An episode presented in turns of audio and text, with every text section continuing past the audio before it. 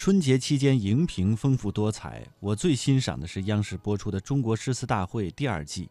它以赏中华诗词、寻文化基因、品生活之美的节目宗旨，通过现场一百余位诗词达人之间的比赛对抗，让大家重温经典诗词。活动计十场，从一月二十九号到二月七号，每晚一场。我很少看联播的，对此却是一场未缺，让我享受了一场文化盛宴。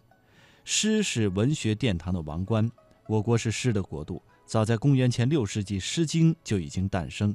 此后，楚辞、汉乐府、唐诗、宋词、元曲等都留下震烁古今的名篇佳作。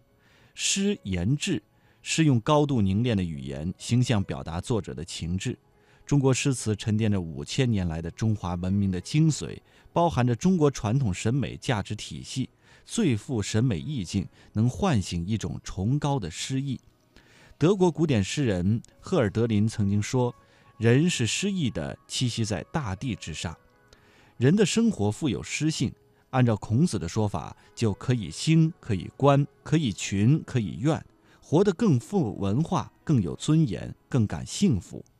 是故，读诗是我国教育的一个传统。不学诗，无以言。”人们从小都会通过诗歌吟咏性情，提高修养。毋庸讳言，当代人过于看重的是物质，诗意少了。中国诗词大会通过一首首美妙诗词的吟咏，以浓浓的诗情激发人们的诗意，其受到文化的洗礼，精神上的享受，是一般演出节目所难以比拟的。